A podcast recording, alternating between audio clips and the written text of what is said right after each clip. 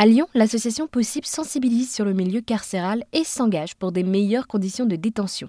En France, plus de 72 000 personnes étaient incarcérées au 1er octobre 2022, un chiffre proche du record historique de mars 2020. D'ailleurs, du 21 au 27 novembre se déroulent les Journées nationales prison.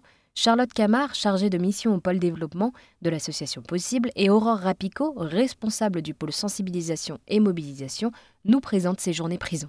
Ça fait 29 ans cette année qu'elles ont été créées par une fédération nationale qui s'appelle la Farapège. Et donc l'idée, en fait, c'est de contrer la méfiance, de sensibiliser les gens à la réalité carcérale et donc, c'est un ensemble de structures qui travaillent auprès d'habitude des personnes condamnées qui, pendant une semaine, vont organiser des événements pour euh, parler en fait de leur quotidien, pour parler de ce qu'elles font et sensibiliser à ce qui se passe derrière les, barreaux. Et donc, Possible s'engage euh, et organise notamment un événement sur Lyon, un apéro justice le 22 novembre dans le bar euh, La Fourmilière 15 rue Salomon, à Lyon 3.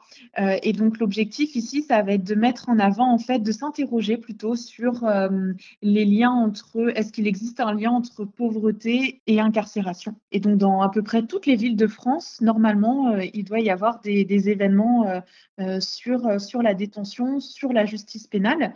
Cette année, en fait, le thème, c'est prison, pauvreté dedans, pauvreté dehors.